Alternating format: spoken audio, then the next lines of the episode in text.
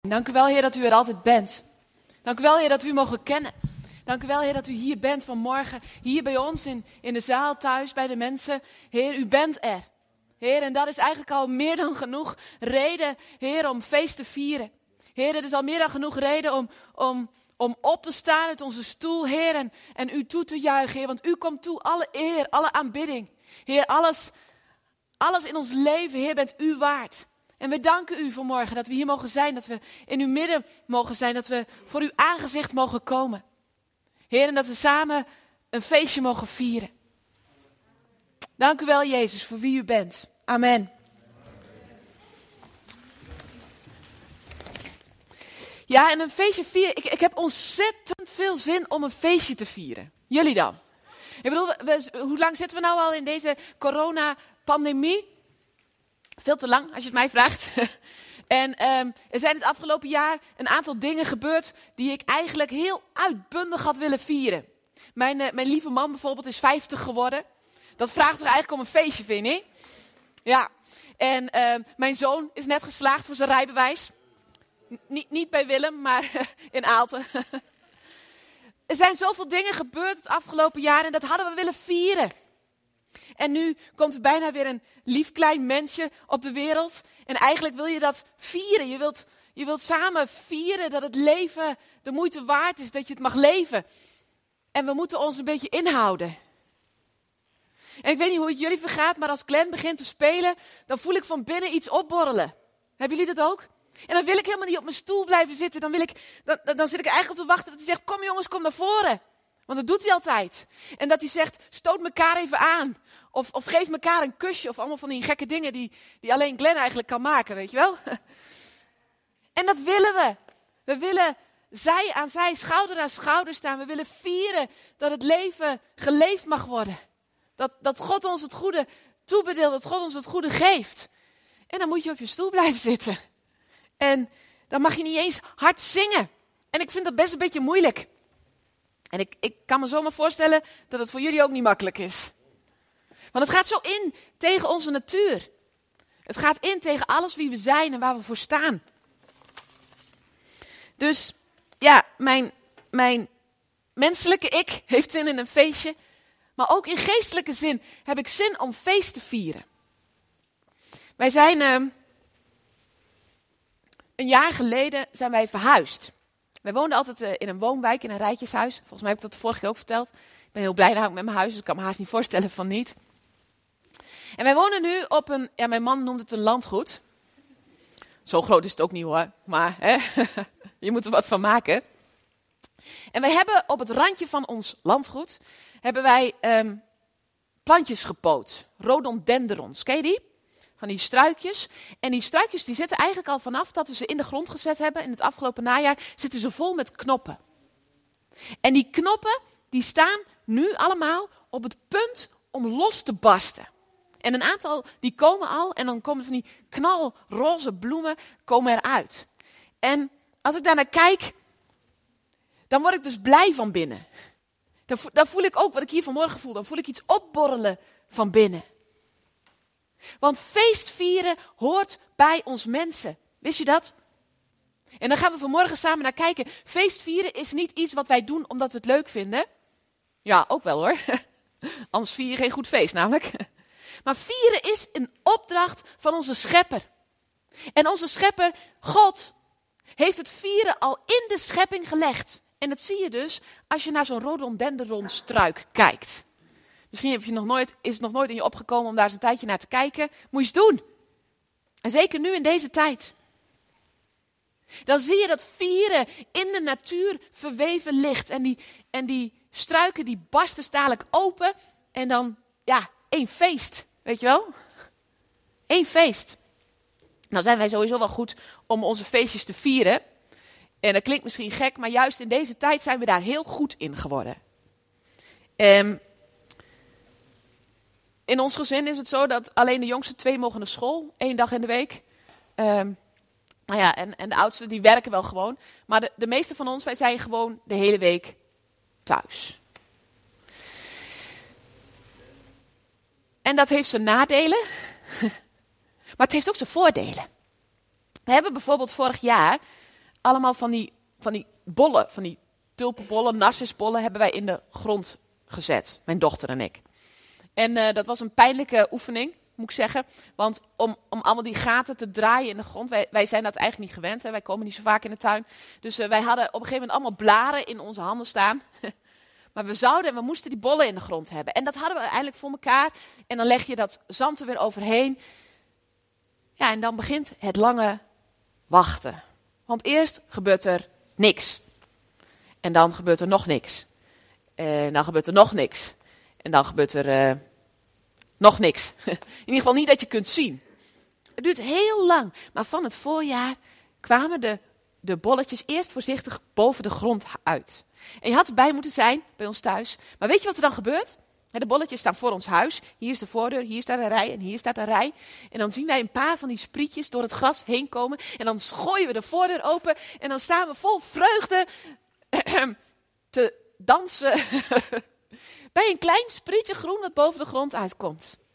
En, en we hebben een hele rij en ze kwamen allemaal om de beurt. Dus we hebben dat heel vaak kunnen doen. En op een gegeven moment begint dat te groeien. En dan zijn het niet alleen maar sprietjes, maar dan komen er bloemen uit. En, en iedere keer als er een bloemetje bij kwam, stonden wij er weer bij. Oh, kijk nou, wat prachtig, wat mooi. Ja, soms zie je het even niet, maar het leven is echt mooi. Prachtig. Al die kleuren, al die bloemen.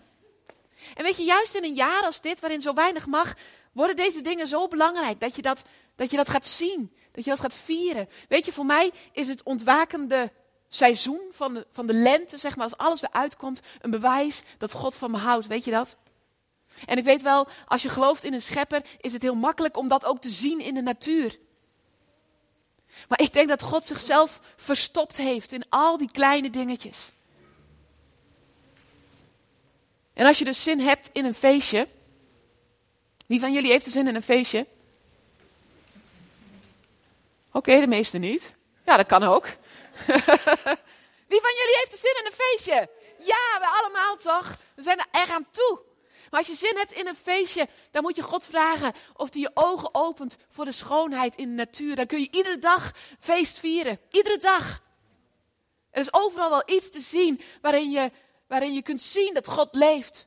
En dat God deze wereld geschapen is en niet zoals, zoals een aantal wetenschappers geloven dat hij de wereld geschapen heeft en zich daarna heeft teruggetrokken in de hemel en ons er maar mee laat zitten. Nee, God is een betrokken schepper en hij houdt van ons, hij houdt van zijn natuur. Zo, dat was de inleiding. Dan gaan we nu verder met de preek.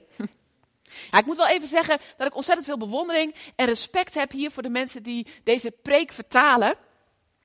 Ik weet namelijk dat ik niet erg makkelijk ben om te vertalen. Als ik enthousiast word, ga ik namelijk steeds sneller praten. En dat is niet echt eenvoudig voor degene die dat moeten vertalen. En nou kom ik uit een gemeente waar daar hebben we Nederlands-Duits. Dus als ik een zin in het Nederlands gezegd heb, moet ik stil zijn. En dan kan ik het in het Duits vertalen. En dan heb je tijd om te vertalen. Dat is hier niet zo. Dus um, mijn complimenten voor de mensen die dit, uh, die dit vertalen. Vind ik echt knap. Wie van jullie is er wel eens in Jeruzalem geweest? En ben je dan wel eens in Jeruzalem geweest op de vrijdagmiddag? Als ze daar de Shabbat gaan verwelkomen. Heb je dat wel eens gezien in, op het Tempelplein? Fantastisch. Ik heb dat twee, drie keer mogen meemaken. En dat, nou, als je feest wil vieren, je hebt echt zin in een feestje, moet je daar eens naartoe gaan. Ik vind het zo ontzettend mooi om te zien dat in de Joodse cultuur het feest vieren ja, zo diep verankerd ligt in die cultuur. Dan gaan ze op vrijdagmiddag, als de zon ondergaat, gaan ze naar het tempelplein. Allemaal verschillende groepen Joden. De een gelooft zus, de ander gelooft zo. Die vindt dit belangrijk. Sommigen houden van aanbidden, anderen houden van het woord. Sommige mensen gaan dan gewoon bidden. Alles door elkaar. En zo'n eenheid, zo'n feest, dat is dat op, op vrijdagmiddag als de zon ondergaat, dan barst dat los. Daar kan je uren naar kijken. Dat is fantastisch. En ik vind het, ik vind het bijzonder om te zien dat dat feestvieren eigenlijk zo diep geworteld zit in de cultuur van de Joden. En nou heb je misschien wel eens eh, Joden gezien, die hebben allemaal van die, van die, nou niet allemaal hoor, maar de orthodoxe Joden hebben van die pijpenkrullen, van die lange jassen, van die zwarte hoge hoeden. Heb je wel eens gezien? Ongetwijfeld. Nou, als je dat ziet, dan denk je misschien niet direct aan feestvieren, toch? Nee, dan denk je meer aan, uh, aan uh, wetten en regels en hoe het allemaal hoort en hoe het allemaal moet. En ik denk dat heel veel mensen, als ze denken aan de God van de Joden, want onze God is de God van de Joden, dat ze misschien ook wel denken aan wetten en regels. Nou hebben jullie daar misschien zo heel veel last van, want deze gemeente, jullie, jullie hebben echt gewoon het voorrecht dat jullie in een heerlijke gemeente zitten, wist je dat? Vanmorgen toen, toen ik opstond, nou moet heel eerlijk zeggen, ik had me een beetje verslapen, dus het was een beetje gehaast allemaal. Maar de hele week al kijk ik er naar uit om hier te zijn. Ik kijk er naar uit om bij jullie te mogen zijn, weet je dat? Omdat het hier zo'n heerlijke plek is om te zijn. Jullie hebben het zo goed met elkaar. En er gaat een roep uit van deze gemeente. Misschien ben je je daar helemaal niet van bewust. Maar van jullie gaat een roep uit. Als mensen naar jullie kijken, dan zien ze een gemeenschap van christenen die iets hebben. En dat iets, dat is iets waar je jaloers op wordt. Dat is iets waar je deel van uit wil maken, waar je bij wil zijn. En als ik dus al weet dat ik hier naartoe mag, dan weken van tevoren voel ik me al blij worden. En van de week was ik na, aan het nadenken over de preek. Ik moet heel eerlijk zeggen, ik heb mijn preek wel drie keer omgegooid. Maar dan ben ik zo blij en vanmorgen stond ik op en dan voel ik het hier in mijn buik. En als ik dan hier sta en Glenn is aan het aanbidden met het aanbiddingsteam, dan voel ik het hier van binnen. Ik voel het borrelen. Jullie hebben iets. En dat iets wat jullie hebben, daar zit de wereld op te wachten. En daarom is het belangrijk dat wij, dat wij leren om feest te vieren. Dat we leren om feest te vieren. Want een feestvierende gemeente is een aantrekkelijke gemeente. Dat is een gemeente waar je op zondagmorgen vooruit je bed komt. Waar je naartoe wil. Waar je bij wil zijn. En jullie zitten me aan te kijken en denken, nou, jij viert uh, maar lekker een feestje. Ik zit hier goed. Feest vieren hoort bij onze natuur als mens, bij onze natuur als christen, bij ons van God gegeven erfdeel. En als je naar het volk van God kijkt, dan kun je dat zien.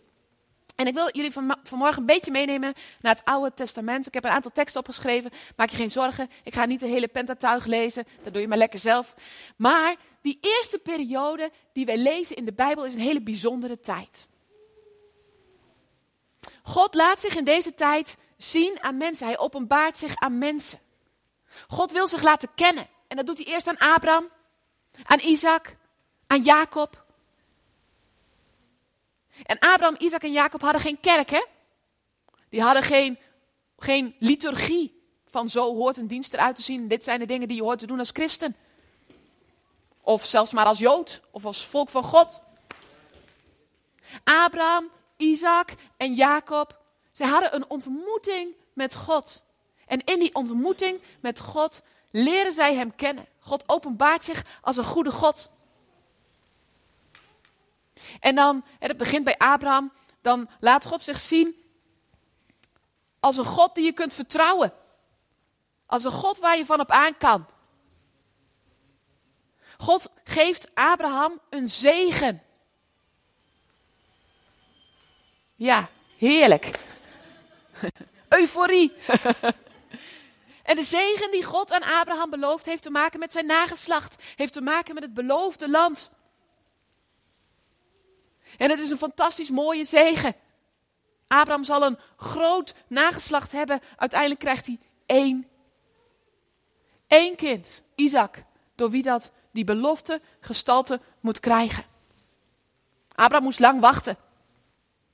Maar God is trouw. God is zo trouw. En dan zegt God in Genesis 15, en ik weet niet of je dat wel eens gelezen hebt, want je kunt er ook heel makkelijk overheen lezen. Dan zegt God, hè, die, die doet in Genesis allerlei beloften aan, aan Abraham. En dan zegt hij tegen zijn volk in Genesis 15, maar let op. Je zult een groot nageslacht krijgen, zegt hij dan, maar jouw volk zal naar een vreemd land gaan. Daar zal het onderdrukt worden, daar zal het als slaaf te werk gesteld worden. Maar na 400 jaar, zegt God dan, na 400 jaar zal ik hen redden en uit het land Egypte wegleiden en zal ik hen brengen naar het beloofde land. Na 400 jaar. Dat is lang wachten, hè? Dat is nog ietsje, ietsje langer dan één jaar pandemie. 400 jaar. En het volk van, van, van Israël, hè, de nageslacht van Abraham, komt inderdaad terecht in Egypte. En daar wordt het onderdrukt. En dan uiteindelijk, na 400 jaar, precies na 400 jaar, komt God. En dan redt hij zijn volk. En Mozes had geprobeerd om het 400 min 40 jaar. hè, om na 400 min 40 jaar al het volk te bevrijden. Op eigen initiatief. Mislukte. En Mozes moest vluchten. Jullie kennen dat verhaal, hè? Hij slaat een uh, Egyptenaar dood. En dan uh, wordt hij daarmee geconfronteerd. En dan wordt hij bang. En dan, en dan vlucht hij. Maar uiteindelijk zien we dat je ook in Dave gewoon je liefdegaven kunt geven. Uiteindelijk zien we dat God zijn belofte vervult. En dan neemt hij dat volk van God, dat volk wat zijn volk zal worden, dat volk van Israël neemt hij mee. En dan komen ze in de woestijn terecht. Ik weet trouwens helemaal niet of ik wel zo mag lopen. Ben ik nog wel in beeld? Ja, oké, goed. Um, en voordat dat dat volk weg mag, jullie weten het allemaal, hè, heb je die tien plagen en alles. En aan het begin van die tien plagen, de eerste keer dat Mozes voor de farao komt, dan laat God Mozes dit zeggen tegen de farao. Dat staat in Exodus 5, vers 1. Laat mijn volk gaan om in de woestijn ter wille van mij een feest te vieren. Dat is een zinnetje waar je misschien heel makkelijk overheen leest, omdat je wel weet hoe het gaat. En dat je al weet van, oh ja, ze gaan die woestijn in en alles. Maar ik vind, ik vind het een bijzonder zinnetje. Ik kom er straks aan het einde van de preek op terug. Dus onthoud hem even. Laat mijn volk gaan, farao, om in de woestijn voor mij een feest te vieren. Waarom gaat God zijn volk redden uit Egypte? Gaat hij hen redden zodat ze niet langer een slaaf hoeven te zijn? Gaat hij hen redden zodat ze niet langer onderdrukt zullen worden? Gaat hij hen redden gewoon om hen naar een ander land te brengen? Hier in dit zinnetje staat dat God zijn volk wil redden. Waarom? Om een feestje te vieren. Ja. Dus vanaf het begin af aan, als God met zijn reddingsplan begint, is het doel al feestje vieren. Onthoud je dat? Feestje vieren. En dan, dan, en dan gebeuren al die dingen en het is een heel verhaal, ik kan het nu niet allemaal vertellen, moet je zelf maar lezen. Dan uiteindelijk, dan heeft God zijn volk gered uit Egypte en ze zijn door die, door die machtige tunnel van water heen gelopen naar de overkant. En dan zijn ze op het droge en het, het, het leger van de farao is onder water verdwenen. En wat doen ze daar op de oever van de rivier? Wat gaan ze daar doen? Feestje vieren. Mirjam zingt een lied, een nieuw lied. Ja, feestvieren en zingen hoort bij elkaar. Muziek hoort erbij. En ze vieren een feestje. En dan denk je nou, dat volk van God heeft fantastische dingen meegemaakt, hè? Nou, die zullen wel weten wat feestvieren is, toch? Maar we lezen in het volgende hoofdstuk al dat het alweer klaar is met feestvieren. Wat gebeurt er dan? Wat gaan de Israëlieten doen na het feestvieren? Wie weet het? Klagen. Ja, klagen. Klagen, klagen, klagen. Dat kunnen ze goed. Maar ze zijn niet gered om te klagen. Ze zijn gered om feest te vieren. En als je nog niet overtuigd bent, moet je maar eens lezen. Leviticus 23, schrijf maar op. Leviticus 23. Nummer 18. Uh, nee, nummer 28. Nummer 28. Deuteronomium 16. Drie hoofdstukken in ieder opvolgend Bijbelboek. Een hoofdstuk gewijd aan feestvieren. Dat God zegt, vier dit feest, vier dat feest. Vier, vier, vier, vier. Vier feest. En ik wil een paar teksten uit Deuteronomium 16 even met jullie bekijken. Want aan dat feestvieren, daar heeft God ook nog wat voorwaarden aangesteld. En jullie maar denken hè, dat uh, God een saaie God is met allemaal regels en tien geboden en wetten en offers en priesters en moeilijke dingen. En, toch? Moet je, moet je maar eens lezen hoe die tabernakel gemaakt moest worden. Daar kwam nog wel wat bij kijken zeg. Maar de eerste en de belangrijkste opdracht die God zijn volk geeft, is vieren. Feest vieren. Feest vieren. En dan lezen we in Deuteronomium 16. Daar is dus een heel hoofdstuk over de grote feesten.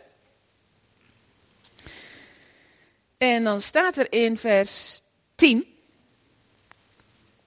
Ik begin bij vers 9. Zeven weken moet u aftellen. Zeven weken nadat de eerste sikkel in het koren is gezet.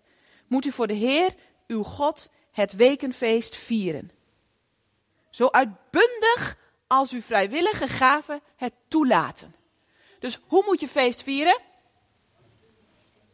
Zo uitbundig mogelijk. Zo uitbundig mogelijk. Dus ik stel voor dat als deze preek dadelijk afgelopen is, dat Glenn hier weer komt staan om muziek te maken, want muziek hoort bij feest. En dat jullie dan op je eigen plek, bij je eigen stoel, want anders mag niet, dat jullie zo uitbundig mogelijk feest gaan vieren, oké? En dan stel ik voor dat we de camera niet daar neerzetten, maar hier. Zodat iedereen kan zien hoe dat eruit ziet. Ik ben heel benieuwd. Heel benieuwd. In vers 14 zegt God het opnieuw, ook bij het andere feest. Hè, dan hebben we het alweer over een volgend feest.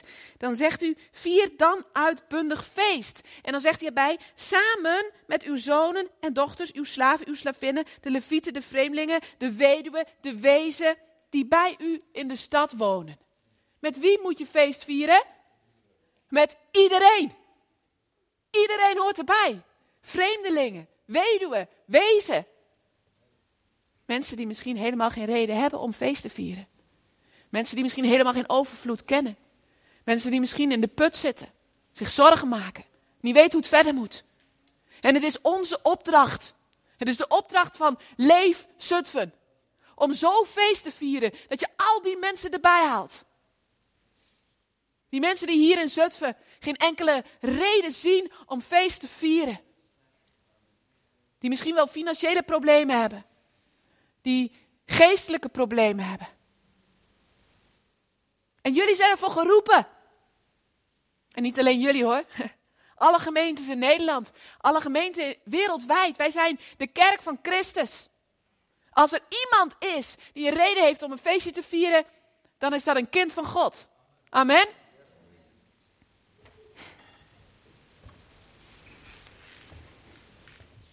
Uitbundig feest vieren. Ah, ja. Wie van jullie zegt van zichzelf, nou, ik ben wel zo'n, ik ben zo'n lekker feestbeest. Ik vier iedere dag uitbundig. Ik vier iedere dag uitbundig dat ik leef, dat ik een kind van God ben, dat ik er mag zijn. Wie van jullie, wie van jullie zit zo in elkaar? Ja, heel goed, heel goed. Er zijn een aantal mensen die hebben het gewoon wat makkelijker dan de rest, want die hebben dat namelijk van nature al in zich. Dat is wat makkelijker feest vieren. De meeste van ons, wij zitten wat anders in elkaar. Wij voelen verantwoordelijkheid. Wij maken ons zorgen over dingen. Wij, wij, en laten we eerlijk wezen, dat is heel menselijk. Wij kijken heel snel naar de omstandigheden om ons heen. Andere vraag dan. Wie van jullie heeft er in het afgelopen jaar wel eens een heel klein beetje geklaagd over de regels, over pandemie, over alles waar we nu in zitten? Ik. Dat doen we makkelijk, hè? Ja. Eigenlijk lijken wij best wel heel veel op het volk Israël, wist je dat? Zij hadden, moet je niet, moet je, moet je niet vergeten, hè? zij hadden in slavernij geleefd en toen hebben ze tien keer gezien dat God zijn arm uitstrekte en een wonder deed. Tien plagen kwamen er over Israël. Tien keer heeft God onomstotelijk bewezen dat hij God is. Dat hij begaan is met zijn volk. Hij heeft hen laten zien dat hij hen zou bevrijden. Met eigen ogen hebben ze dat gezien. Nou, ik had er wel bij willen zijn. Jullie niet? Ja, dan was ik al heel oud geweest. Mijn kinderen vinden mij nu ook al heel oud, dus dat maakt ook allemaal niet veel uit. Maar dat je zo met eigen ogen mag zien dat God wonderen doet. Ik ben ook hartstikke jaloers op de discipelen. Hè, Glenn had het over Petrus die over water mag lopen. Ik ben, ik ben super jaloers op Petrus, wist je dat? Ja, ik had het willen zien. Ik had het willen voelen. Ik had het willen ervaren. Maar in de dode zee kun je op. Hè? In de dode zee kun je op. Ja, dat heb ik wel eens geprobeerd. Maar dat je, voordat je bij de dode zee bent, moet je over dat ontzettend hete strand. En dan krijg je blaren aan je voeten. Heel pijnlijk. Wij zijn net als dat volk van Israël. Wij klagen, we, we klagen maar wat graag en wat makkelijk. En dan moet ik heel eerlijk zijn hoor. Ik wil dat echt niet uitvlakken. Want er zijn genoeg redenen die wij, die wij kunnen vinden om te klagen. En dat zijn ook gegronde redenen. Er zijn mensen die te maken hebben met, met, met zorgen, met moeite. Misschien heb je wel een, een, een medische diagnose gekregen. Misschien ben je ernstig ziek. Misschien is je financiële zekerheid weggevallen. Misschien, misschien heb je problemen gewoon in, met, met je kinderen. Gaat het allemaal niet zo als je het had gehoopt of had verwacht of had gewild? De redenen die het volk van Israël hadden om te klagen waren ook echt gegrond. Wie van jullie is wel eens uh, uh, op vakantie geweest in de woestijn? En dan zonder water. Ja, dan ga je gauw klagen. Want water heb je nodig om te kunnen leven. Het is niet zo dat ze, dat ze een luxe probleem hadden of zo. Ze hadden geen water meer in de woestijn. En wij zijn net als dat volk. Zo gauw dingen in ons leven moeilijk worden of niet meer zo gaan zoals we hadden gedacht, dan, en dat is ook heel normaal, dan slaat twijfel toe. Is God wel betrouwbaar?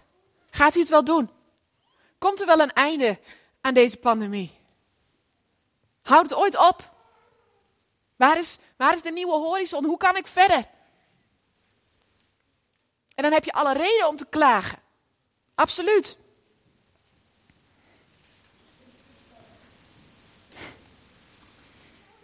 En ik denk, eerlijk gezegd, dat God ons ontzettend goed snapt en begrijpt. God weet dat wij zo in elkaar zitten. God weet dat wij mens zijn. God weet dat de zorgen van de wereld om ons heen op ons afkomen. En dat dat wat met ons doet. En dat is de reden, daar ben ik van overtuigd, dat God ons de opdracht geeft om te vieren. Dat zegt hij niet omdat hij wil dat wij voor hem een feestje bouwen. God zegt dat wij moeten vieren omdat hij ons kent, omdat hij weet wat we nodig hebben. En daarom geeft hij ons de opdracht om te vieren. Vier, vier, vier. Want vieren is eigenlijk niks anders dan herdenken. De Joden moeten iedere week, Glenn zei het al, zes dagen werken. En de zevende dag moeten ze vieren. Ze moeten de Sabbat vieren. Ze moeten vieren dat God in zes dagen de aarde geschapen heeft. Dat Hij de schepper is. En op de zevende dag mogen ze rusten. Zij en iedereen die bij hen hoort. Het was goedheid van God. Dat ze een dag kregen om uit te rusten. Een dag om eraan te denken dat God de wereld geschapen heeft. Dat Hij alles in zijn hand heeft. Ze moesten feesten vieren. Het feest van. Um, waar moesten ze mee beginnen? Het Pesachfeest. Ze moesten herdenken dat God het volk uit Egypte had weggeleid. Ieder jaar opnieuw moesten ze vieren. En ik vind het zo leuk, in dat, in dat Pesachfeest kreeg dan het jongste kind in het gezin de opdracht om vader een vraag te stellen. Even kijken. In Exodus 13, vers 14 lees je die vraag. En daar staat die vraag van God, eh, die God uh, laat stellen door het volk, en in dit geval het jongste kind van het gezin. Hij moest aan vader vragen, waarom doen we dit eigenlijk? Waarom vieren wij dit feest? En ik zou het wel eens leuk vinden als wij onze kinderen op die manier ook in onze diensten, in ons, in ons gemeenschapsleven zouden kunnen betrekken. Zet hier maar eens een kind neer. Gewoon zo'n leuk kleintje, jullie hebben er genoeg. Die de vraag stelt, hé, hey, waarom doen we dit eigenlijk? Misschien moeten we ook eens naast dat kind gaan zitten en onszelf ook nog weer eens afvragen, waarom doen we dit eigenlijk? Want heel veel dingen doen we omdat we ze doen, omdat we ze gewend zijn, omdat we ze altijd maar doen. Wat Glenn zei, hè, we zingen liedjes omdat we nou eenmaal aanbidding doen in de kerk. Maar het is zo goed om jezelf de vraag te stellen, waarom doen wij dit? En in het geval van Pesach is het antwoord, we doen dit om ons eraan te herinneren dat God ons met krachtige hand uit Egypte heeft geleid. Waarom doen we dit? Waarom vieren we feest? Om te denken aan God. Waarom vieren we Sabbat? Om te denken aan de Schepper. Waarom vierde het volk Israël het feest van de eersteling, het wekenfeest? Ze waren in het beloofde land aangekomen. En ze wilden eraan blijven denken dat God degene is die hen dat goede land gegeven had, de overvloed.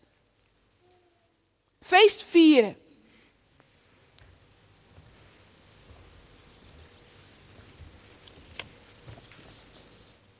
Weet je wat het is?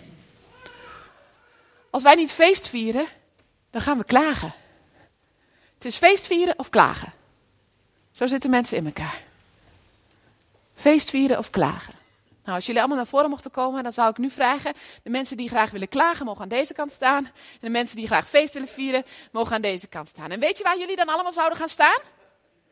Waar zouden jullie dan allemaal gaan staan? Ga je, feest, ga je klagen of ga je feest vieren? Ja, dat zeggen we allemaal, hè? Feest vieren. Maar wat doen we? Klagen. We willen hier staan, maar meestal staan we hier. Klagen is zoveel makkelijker dan feestvieren. Maar feestvieren is zoveel heerlijker dan klagen.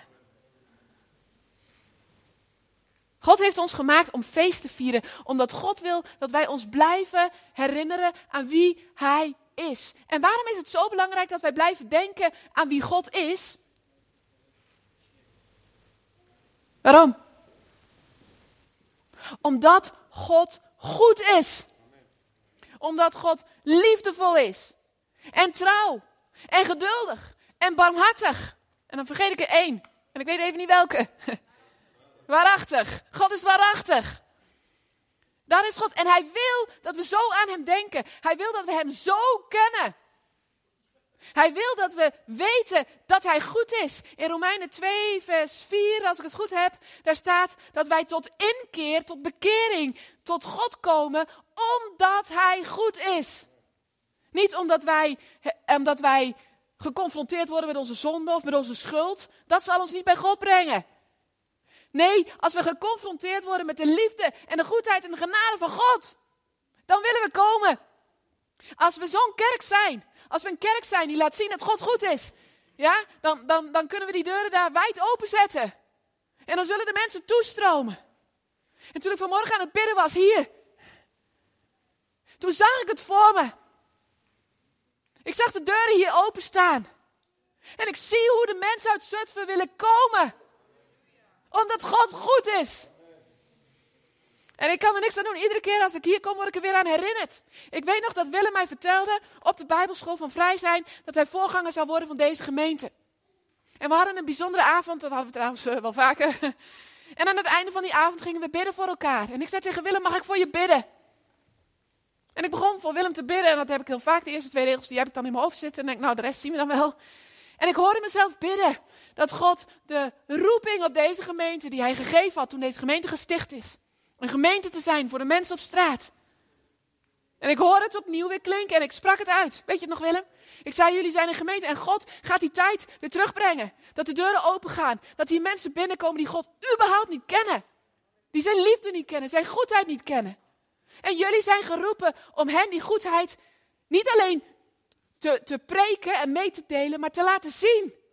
En je laat het zien doordat je het zelf gelooft. En dat je leeft in die goedheid. Je laat dat zien doordat je een gemeente bent die weet hoe je een feestje moet vieren. En dan weet ik wel dat je hier misschien zit en denkt, ja, jij hebt makkelijk praten, een feestje vieren. Weet je wel wat er allemaal gaande is in mijn leven? En nee, dat weet ik niet. Dat moet ik eerlijk toegeven. Maar ik heb ook een leven en ik weet wel een beetje hoe dat werkt. Je kan van alles spelen in je leven. En misschien had je voor jezelf een prachtige toekomst uitgestippeld en loopt het nu in één keer helemaal anders. Dat kan maar zo. En daarom wil ik nog even terugkomen op die eerste zin. Weet je nog dat ik het zei? Exodus 5, vers 1.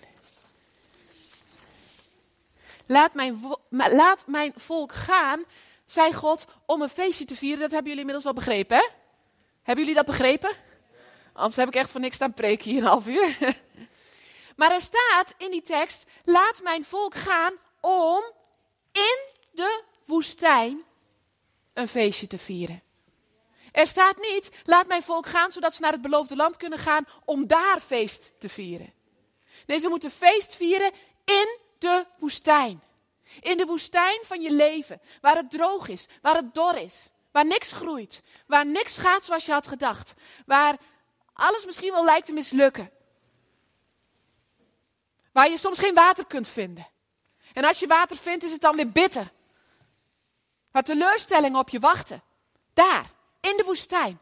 En God zegt, vier feest voor mij. Vier een feestje voor mij in de woestijn. En eigenlijk denk ik dat God ons vanmorgen de keus geeft. En Glenn, je mag wel vastkomen.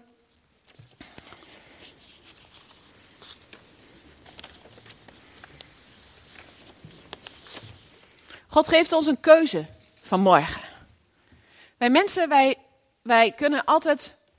Wij, denken dat wij heel wat zijn en dat we van alles kunnen beslissen en kunnen kiezen. Maar eigenlijk hebben we maar twee keuzes, altijd. Je kiest voor leven of je kiest voor dood. Je kiest voor vieren of je kiest voor klagen. Je, je kiest ervoor om God te volgen de woestijn in, of je kiest ervoor om bij de vleespotten van Egypte te blijven. Dat is zo grappig ook, hè?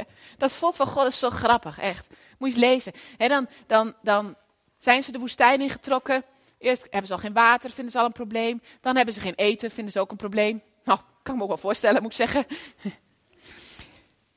En dan zeggen ze tegen Mozes: Waarom heb je ons meegenomen de woestijn in? Alsof Mozes in zijn eentje al die mensen bij elkaar geraapt had en niet hun eigen twee benen hun naar de woestijn gebracht hadden. Waarom heb je ons meegenomen de woestijn om hier te sterven? In Egypte, we hadden in de, bij de vleespotten van Egypte moeten blijven. Hoeveel vlees denk je dat slaven krijgen? Ze wilden terug naar iets wat ze helemaal niet hadden. Gek is dat, hè? Maar misschien herken je jezelf ook wel een beetje in. We hebben altijd een keus. En de keuze is, kies je voor leven of kies je voor de dood? Kies je ervoor om te vieren of kies je ervoor om te klagen? En dat is heel concreet ook de vraag van morgen. Er is genoeg te klagen.